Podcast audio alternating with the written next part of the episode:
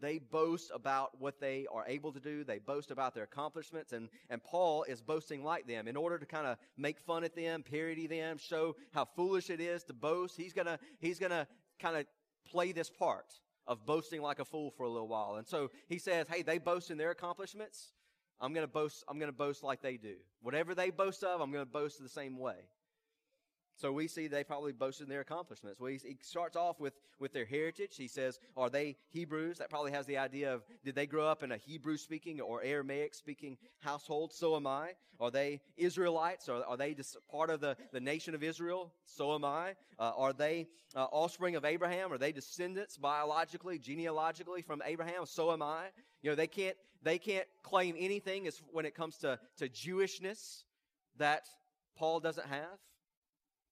But we know from Philippians 3 what Paul thought of his heritage. He, he said the same thing there about, hey, I, am I'm an Israelite. I'm of the tribe of Benjamin. I'm from the seed of Abraham. I'm, I, I am all these things. And yet he said, I count all these things as loss. I count all these things as rubbish for the sake of knowing Jesus Christ as my Lord. He did not trust in his heritage. He did not trust in being Jewish. He did not trust in being from a certain genealogical line. He trusted in Jesus Christ to make him righteous before God he did not boast in himself, not in his past, not in his upbringing, in nothing that was in him. Instead, he boasted in Jesus Christ. He goes on from there, though. Are they servants of Christ? And he says, "This is this is." He says, "I'm a better one, and only this is this is worse than a fool. This is a madman. This is how bad men talk." says, "With far greater labors, far more imprisonments and countless beatings and often near death. He's just, this is kind of, kind of the overview of what he's going to talk about. So all these labors, he, he worked night and day. He worked all the time. Uh, he, he was uh, imprisoned a lot. He was beaten a lot. He was, he's often near death. And so he starts to fill out all these ways that he was close to death so many times. As, as an apostle of Jesus Christ, these, these false teachers, they boasted of their power uh, and they boasted of their accomplishments and they were lifted up. You got to think that their accomplishments were not like the accomplishments that, both, that Paul was talking about here. They might have talked about the things that they had overcome, but they didn't have anything like these kinds of things that, that Paul was, was, was quote unquote boasting about. Who boast in their incarcerations, in their indictments? That's what he's boasting of. He goes on from there, the times that he was beaten. Five times I received at the hands of the Jews the 40 lashes less one. That is, you know, uh, this was the discipline of the synagogue, and they, they would take a leather strap, and the, the president or the leader of the synagogue, the ruler of the synagogue, would stand up, uh, usually on a little bit of an elevated uh, bench, and it would be 26 uh, stripes with a leather strap on the back and 13 on the front. Uh, and it was not uncommon for people to, to die from that. When he goes on from there, he talks about three times I was, uh, I was beaten with rods. That was not the Jews, that was the Gentiles.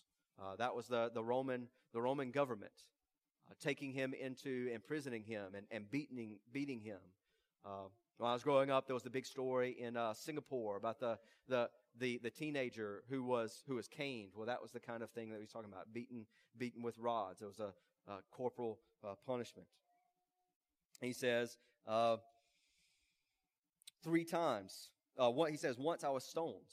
Uh, he's talking about they picked up huge stones and intended to kill him uh, by throwing stones at him. They dragged him outside the city and left him for dead. Miraculously, he survived.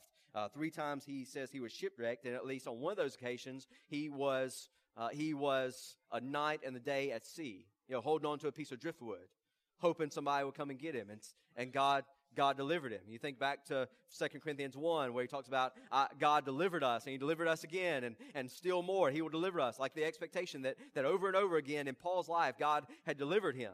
Didn't deliver him from the lashings or from the beatings or from the shipwrecks, but delivered him through them. God was taking care of him. God was bringing him. And those are just the highlights. He goes on to catalog all the ways that he was in danger, but on his journeys. I mean, every day he was in danger on these journeys. You know, people, uh, most people in, in, the ancient world, uh, you know, they might never go more than 20 miles away from, from their hometown. Here is Paul traveling by ocean, over land. He says he is um, in danger from rivers. You know, there are these river crossings, might get swept away. Danger from robbers. He's on abandoned roads. These are where these, these robbers, people who would seek to mug him and take him, they, they are sitting there waiting for him. Danger from my own people, that is from the Jews. They wanted to see him uh, killed. Danger from Gentiles. They were they got upset. We see places where they rioted because uh, they saw that he was challenging their economic uh, their economic laws because people were giving up their idolatry and nobody was buying little idols anymore.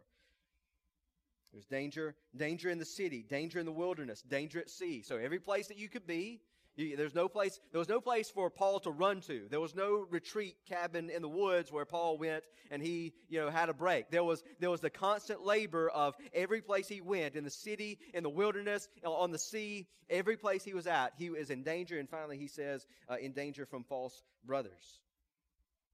These are the men who would disguise themselves as apostles, disguise themselves as prophets, disguise themselves as, as ministers of righteousness, and yet they were really out to betray Paul and to hurt Paul and to undermine Paul.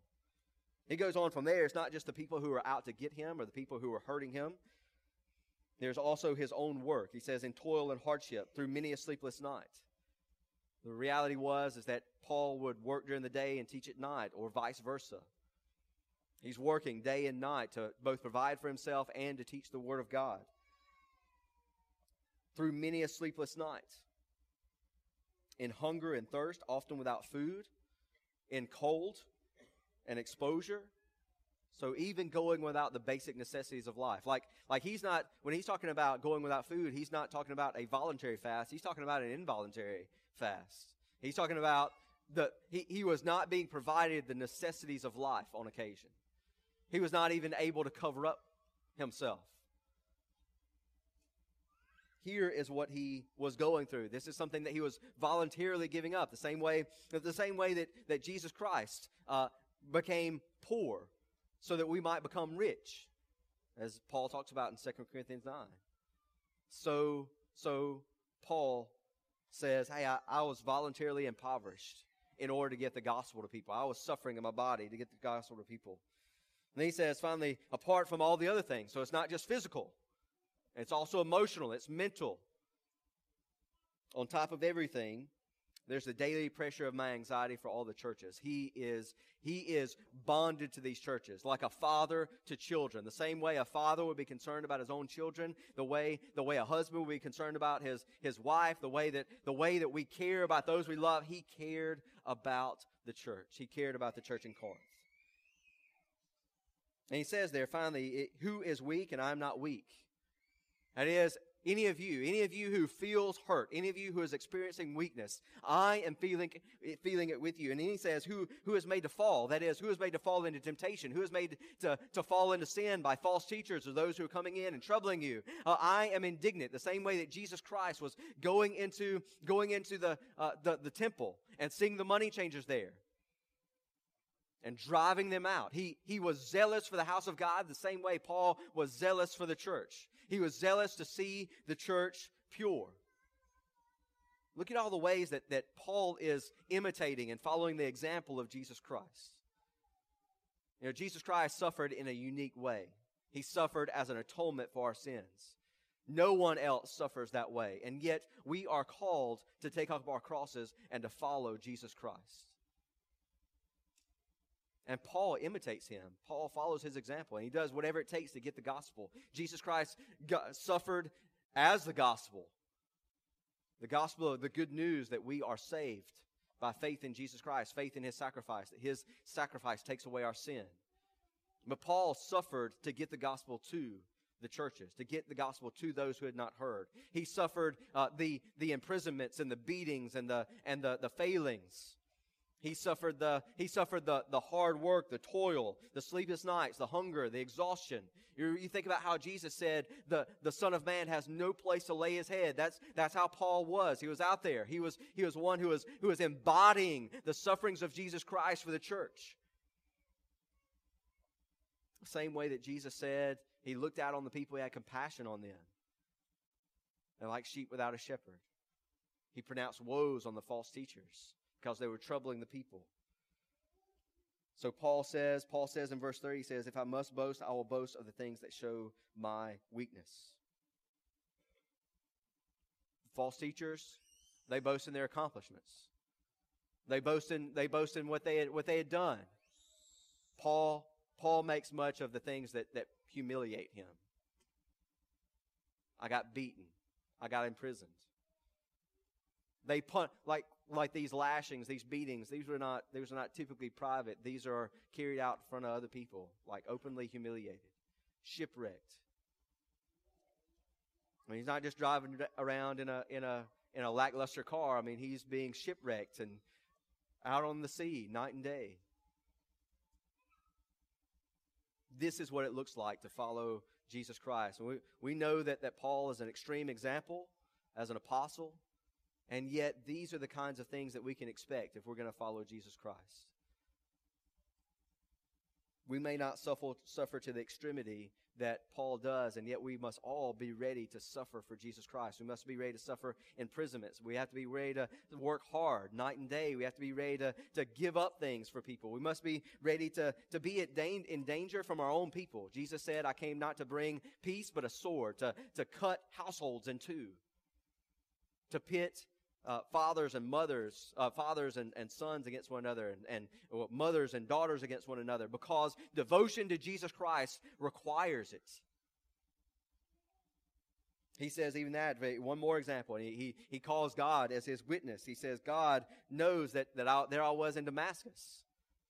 And they were seeking my life. They were seeking to imprison me. And, and I had to be uh, lowered down in a basket. One, one commentator, you know, speculated a little bit, but, but with some, some backing that he, he might have been being lowered in a fish basket.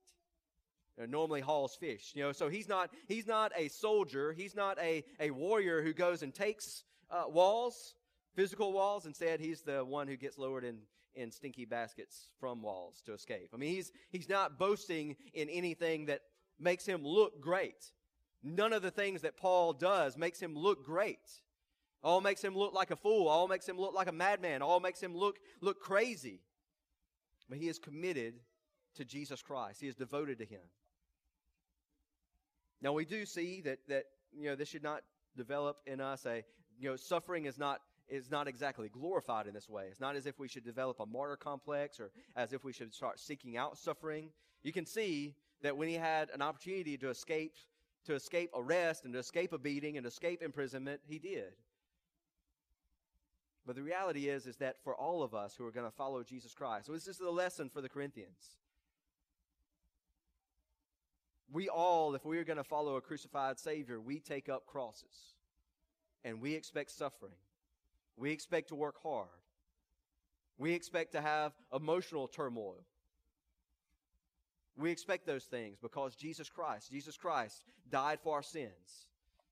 He said to his disciples, Take I, am going to Jerusalem and I will be handed over to, to the Roman government, to the Gentiles, and I will be crucified the same way that Paul was handed over to the Gentiles to be beaten. But here is Jesus being handed over to the Gentiles to die a, a, a death that only, only the Romans did, to crucify Jesus Christ.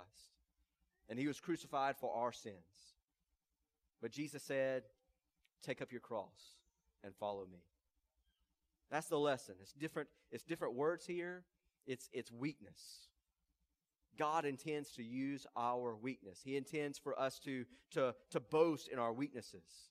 We can put up with insult. We can put up with, with injury. We can put up with, with these difficulties because Jesus Christ is our Savior. There's no place that we can go that Jesus Christ has not already been. Jesus Christ has been through suffering. He has been through death. He has conquered death. He has risen from the dead. And now, the very place that He is now, we are going. We are going into the presence of God. And so, if He blazed the trail for us, we have every reason to follow His example, to imitate Him with confidence that this is the right way. Lots of times when we see suffering, we think this is the wrong way. When we, when we feel weakness, we think this is the wrong way. Weakness is not the wrong way. Weakness is the way of the Christian life. So we see what it looks like to speak of accomplishments.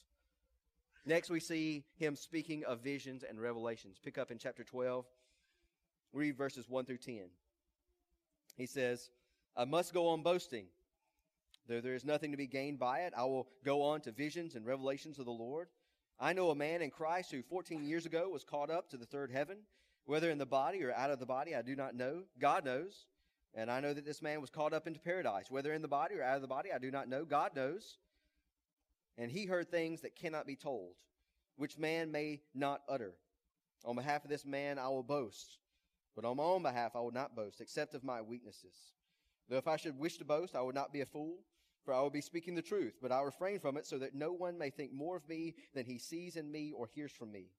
So to keep me from becoming conceited, because of the surpassing greatness of the revelations, a thorn was given me in the flesh, a messenger of Satan to harass me, to keep me from being, becoming conceited. Three times I pleaded with the Lord about this, that it should leave me. But he said to me, My grace is sufficient for you, for my power is made perfect in weakness. Therefore, I will boast all the more gladly of my weaknesses, so that the power of Christ may rest upon me. For the sake of Christ, then, I am content with weaknesses, insults, hardships, persecutions, and calamities. For when I am weak, then I am strong. And you see there in verse 1, he has to go on boasting. Remember, he's boasting about everything that these false apostles, everything they boast about in a, in a, in a, in a parroting kind of way, in a, in a jesting kind of way. But there's, there's no really no, this is not giggles here. This is, this is serious to undermine their, their authority. What, what is it that false apostles and false prophets say? They say, God told me. They boast in their revelations. They boast in their visions. What, what false prophet, what false apostle, what false teacher doesn't have a, a revelation or a vision from the Lord? Paul says, "Hey, I'm, I'm gonna I'm gonna boast of revelations and visions." And you know, there's no there's nothing wrong with revelations and visions themselves. We Paul is a true apostle, and he received visions and revelations of the Lord on multiple occasions. There's no problem with God speaking to apostles and prophets. We know that God spoke to Abraham on multiple different occasions. He told him to leave uh, the land that he was from and go to the promised land. We know that he told him to look up at the stars, that God would make his offspring uh, like, the, like the stars of the heaven. We know that he told him to become circumcised, to circumcise himself and his whole household. We know that God revealed himself to him uh, when he was about to kill his own son. There's no problem with a prophet like Abraham, who's identified as a prophet in, in Genesis 18. There's no problem with him receiving a revelation of the Lord. There's no problem with Moses seeing, uh, seeing uh, God uh, speaking to him, having a revelation from God at the burning bush or, or on top of Mount Sinai. There's nothing wrong with, with uh, Elijah or, or uh, or Samuel receiving a revelation from the Lord that they were to go and anoint kings or to pronounce judgment on kings. There was nothing wrong with Isaiah or Jeremiah to talk about judgment uh, in exile or about the things that were to come. There's nothing wrong with God speaking to an apostle like Peter and revealing to him that the gospel is going to go to the Gentiles. There's nothing wrong with God speaking to, a, to an apostle like Paul and saying to Paul that, that the, to reveal to him a, a, vision that led him to the region of Macedonia. There's nothing wrong with the visions being given to the Apostle John uh, about what was going to happen up until the time of the end. Those are all things that God gave to prophets and apostles. And we can see that false teachers are constantly trying to ape them. They are trying to disguise themselves and, and make themselves out to be false apostles. But God does not speak to us immediately, directly, the way that he did to the apostles and prophets. He speaks to us through the apostles and prophets in the scriptures. I know that some, sometimes that makes some of you uncomfortable because I say that very definitively. Here's why. No one has ever been led astray by the scriptures. People have often been led astray by the still small voice. In fact, from the very beginning, it was not the word of God that was leading people astray. It was the, the other words from Satan that were leading people astray. It was, there was a word that was given to Adam that he was supposed to communicate to his wife, and she listened to the snake rather than to the word. I don't apologize. I don't apologize for constantly how much, however much it may go against the, the mainstream of popular Christianity at the time. I don't apologize for pointing people to the scriptures and not to the still small voice because the scriptures have never led anyone astray. The scriptures are sufficient to make us wise unto salvation. The scriptures are sufficient to teach us to be obedient and pleasing to the Lord in every way. So we expect that through apostles and prophets, we will receive revelation from God through them, not as they did. And of course, that, that is going to save us from a lot of heartache and a lot of deception from false teachers. Because nobody can come and say, God told me, unless they heard it from the scriptures. Well, he says there, he says, he, he actually goes on, he talks about his revelation. I know a man in Christ. It's probably him, him, him. Later on, we'll see that it's him talking about himself. But you see how Paul wants to distance himself from boasting in these revelations and visions. He says, I know a man who went into the third heaven. So, basic idea of the cosmology of the Bible is there's first heaven, you know, like the sky, then there's second heaven, what we think maybe think of as outer space, and then there's third heaven, the place of God's dwelling place. And he even says later on, he says, uh, into into paradise. That is, even into the very the very presence of God Himself. In some way, He says, in the body or out of the body, I don't even know. I don't even know what was happening. He, he can't even he can't even wrap his his mind around what was happening. But he was in the presence of God. He says, I'm not going to boast about that. I could boast about that because I have true visions and revelations, not like these men who purport or claim that they have visions and revelations. I really have it. I could boast about this if I want to, but I refrain from it. Even if you continue to hold that we get revelations from God, at least show the same reticence to speak about them that Paul does.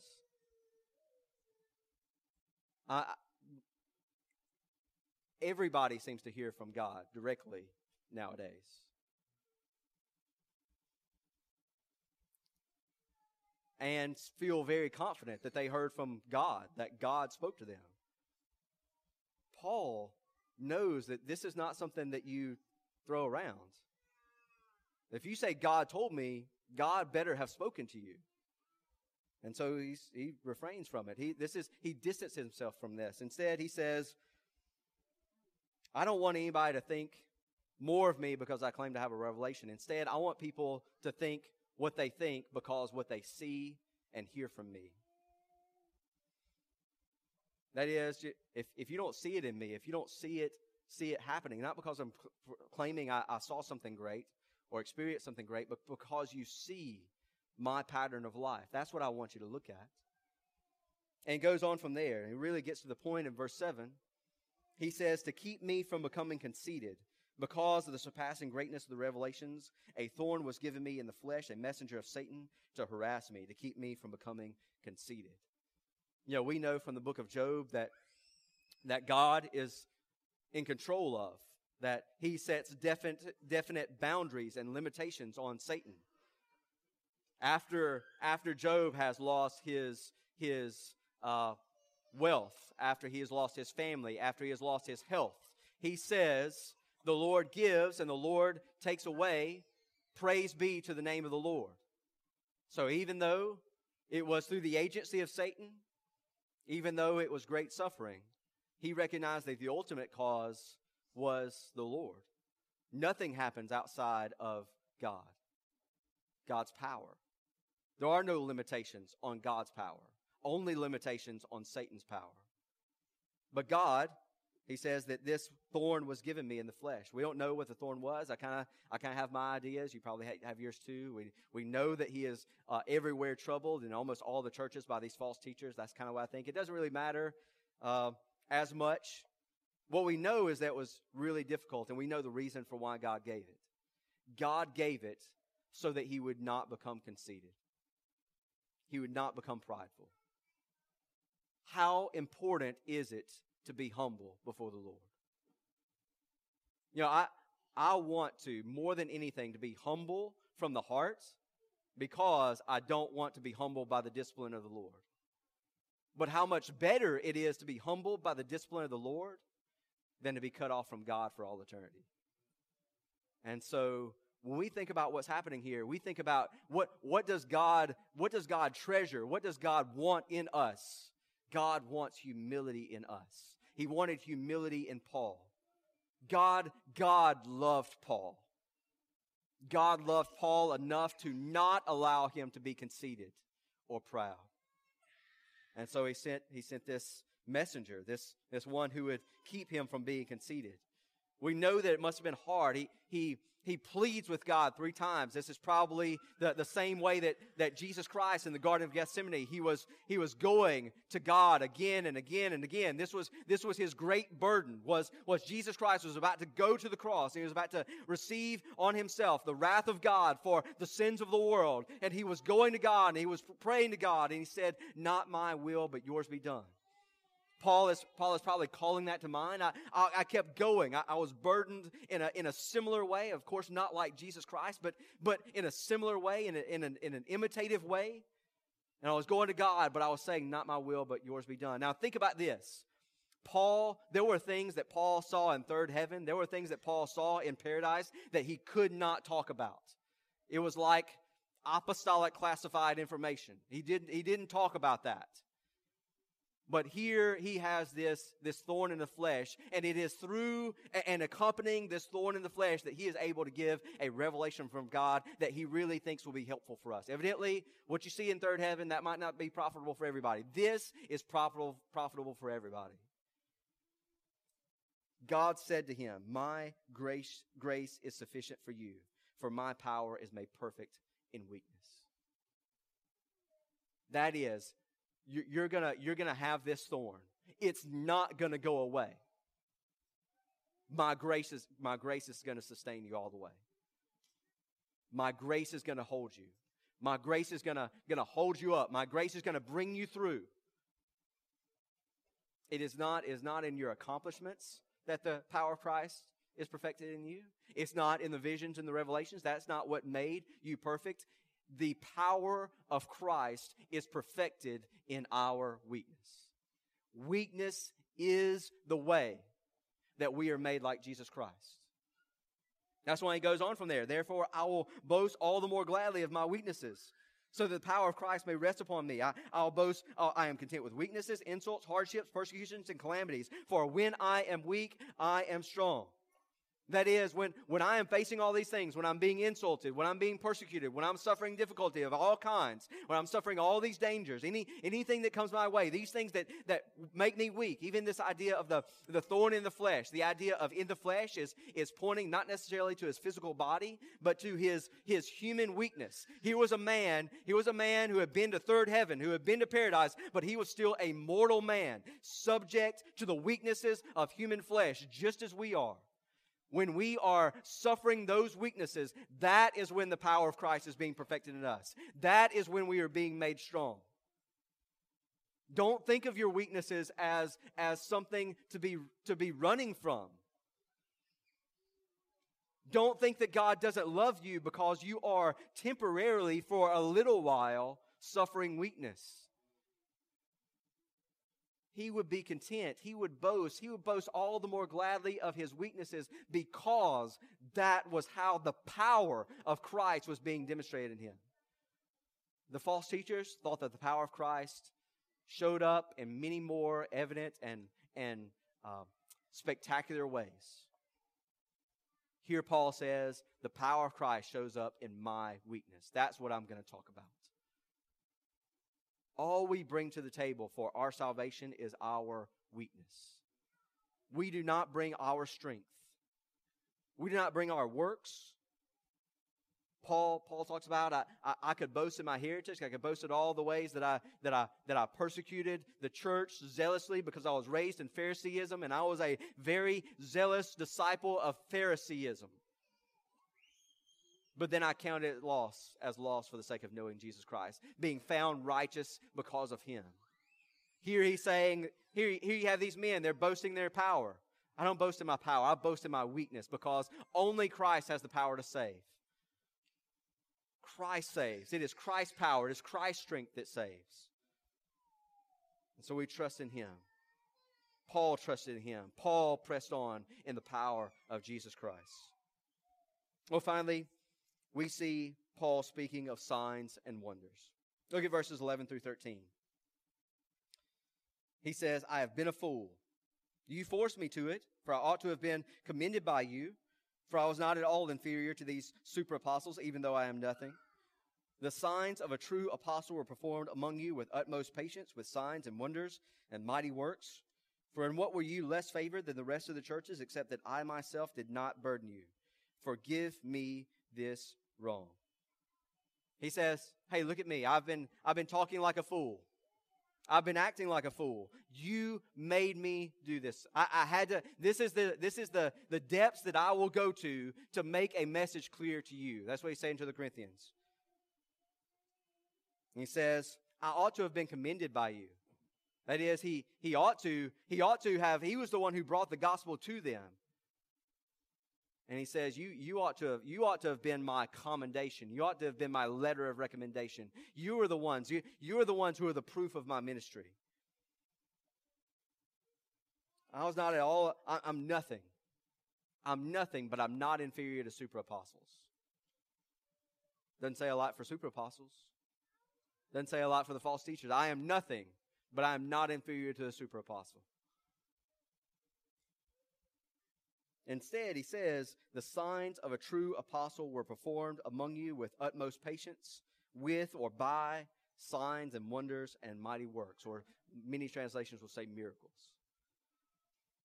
Now, lots of times we'll talk about miracles in a kind of colloquial kind of way. We'll kind of, as a, just a kind of way of talking. What do we, what do we say when a baby's born? It's the miracle of childbirth. It's a miracle of childbirth. We talk about it as something that's amazing. Even though we were all born, you know, that way, and we kind of most of us know how that happens. You know, we, you know, it, it it's it's not it's not a it's not a it's not a miracle in that sense. Uh, or sometimes we'll just talk about miracles in a way of talking about some some uh, remarkable coincidence because we know that there are no coincidences that God controls everything, and so sometimes we just as a way of speaking we talk about uh, miracles just as a way of, of ascribing to God something great that He did, of recognizing that God did something wonderful because we know that God is at work. But here we're talking about signs and wonders and miracles in a more precise way. You know, God does everything. God typically works by means. That is, he has a he has a pattern of working in the world. He created the world, he sustains the world. He has a pattern or order in the world a, typical pattern or, or order of, of cause and effect that we typically observe, and we see, we see how, that, how that happens. But when we see signs and wonders and miracles here, we're not talking about the ordinary way that God works through, through the ordinary pattern or order of creation. He is working without means. He's working even contrary to means. He is breaking the ordinary pattern that we see in the world. He's doing something remarkable. Some examples from Scripture paralyzed men being made to walk again, men blind from birth being able to see again, a man who was four days in the grave and he was raised to live again. None of us have observed these things. The reason why is because these are not commonplaces. These are not things that commonly happen. These kinds of miracles. We might say miracles happen every day because God does amazing things every day, but, but these kinds of miracles, these signs and wonders and miracles, don't happen every day. God gave Moses signs and wonders to attest to him as a prophet of God. God gave Elijah signs and wonders to say he was a prophet of God. And, and Jesus Christ, when he came, he said to those who are listening to him, if you don't believe because of my words, at least beca- believe because of the works. Believe because of my signs and wonders. God was saying about Jesus Christ through the signs and the wonders that Jesus Christ did. Here is the one who brings my revelation. Here's the one who speaks my words. God, Jesus Christ was much more than a prophet of God, but he was not less than a prophet of God. And the signs and wonders that Jesus performed attested to the fact that he was and is the Son of God. The prophet of God. You should believe the words that Jesus says. And Paul did the same thing in Corinth.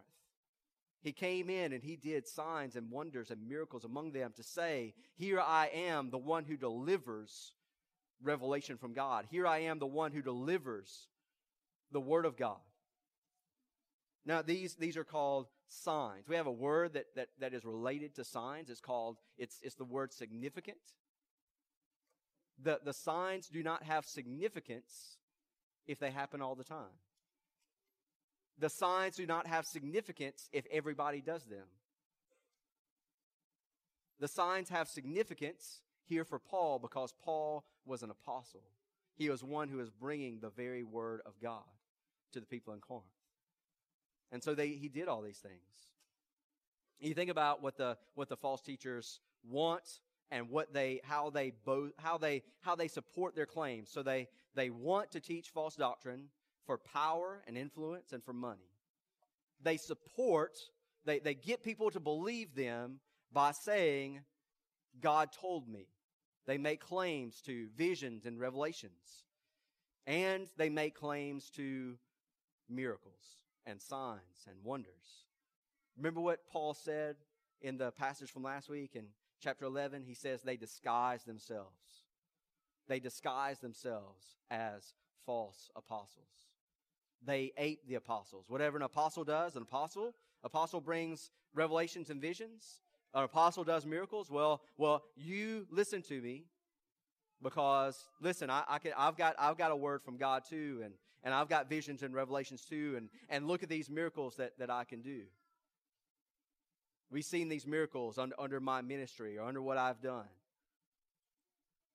Think about how the miracles that modern day so called prophets and apostles do compared to how they pale in comparison to the miracles that Jesus and the apostles did.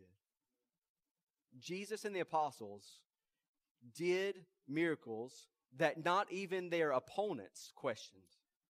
They did miracles that not even their opponents could deny. Everyone wondered at them. Even when they hated Jesus, even when they hated the apostles, they could not deny what they were doing. They could not deny the power that they were doing it by. They could not deny that these were real miracles. The guy's been dead in the tomb for four days. The man's, and he rises again. The man has been sitting in front of the temple where people go in and out all the time. And Peter goes by and says, Get up. In the name of Jesus Christ, get up. The false apostles, the false prophets, they stay away from the people in the wheelchairs.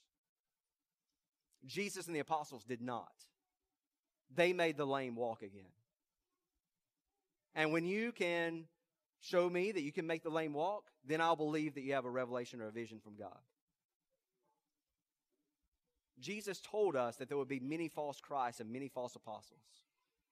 He warned us ahead of time. Don't believe them. Don't fall for their tricks. Don't, don't be confused by their disguises. Paul says, he says to him there at the end, In what were you less favored than the rest of the churches, except that I myself did not burden you? Forgive me this wrong. The only, the only thing that Paul did for all the other churches that he didn't do for the Corinthians is he didn't accept money from the Corinthians. And they still didn't love him. You know, they still didn't, they still didn't respond to him wholeheartedly. That's what he's really trying to get them to do. Now, I want you to think about, say, 2 Corinthians 10 through 12. One of the things in talking about his apostleship, what Paul has done is he's given us the false teacher playbook. This is what the false teachers look like. They boast in their accomplishments. They boast in their skillfulness. They boast in what they are able to do. They devour people's money. That's what they want. They want to devour you, they want to take you. They support their claims with counterfeits, counterfeit visions and revelations, with counterfeit miracles and signs and wonders. And some people, hey, false, the false teachers still have they still have plenty of people listening to them because they don't know the playbook. But, but Paul has given us the playbook. Let's, let's not fall for their tricks. Here's what's even more important Paul shows us the way of the Christian life. The way of the Christian life is not boasting in my accomplishments. It's not boasting in what I can do.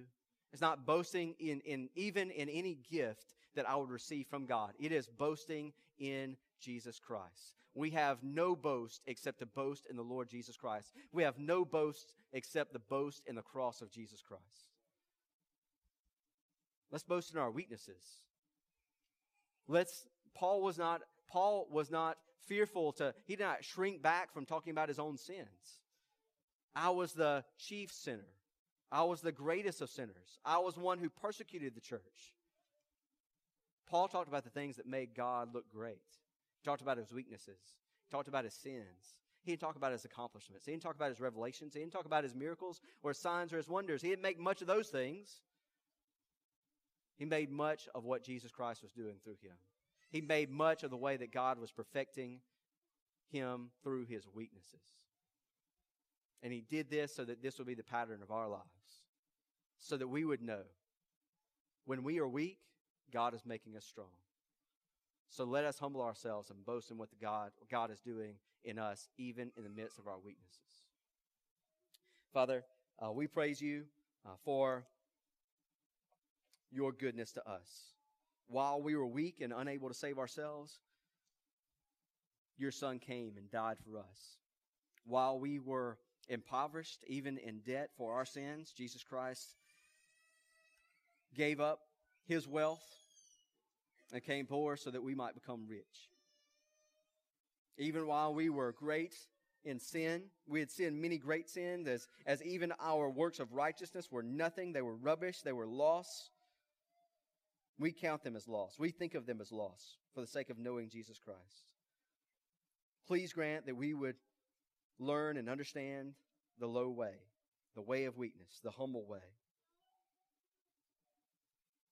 And God, we we do not want to know the pain of your discipline, but we would not rather be humbled by you than separated from you. So please teach us humility. Teach us humility from the heart. Help us not to be conceited or prideful. In Jesus' name we pray. Amen.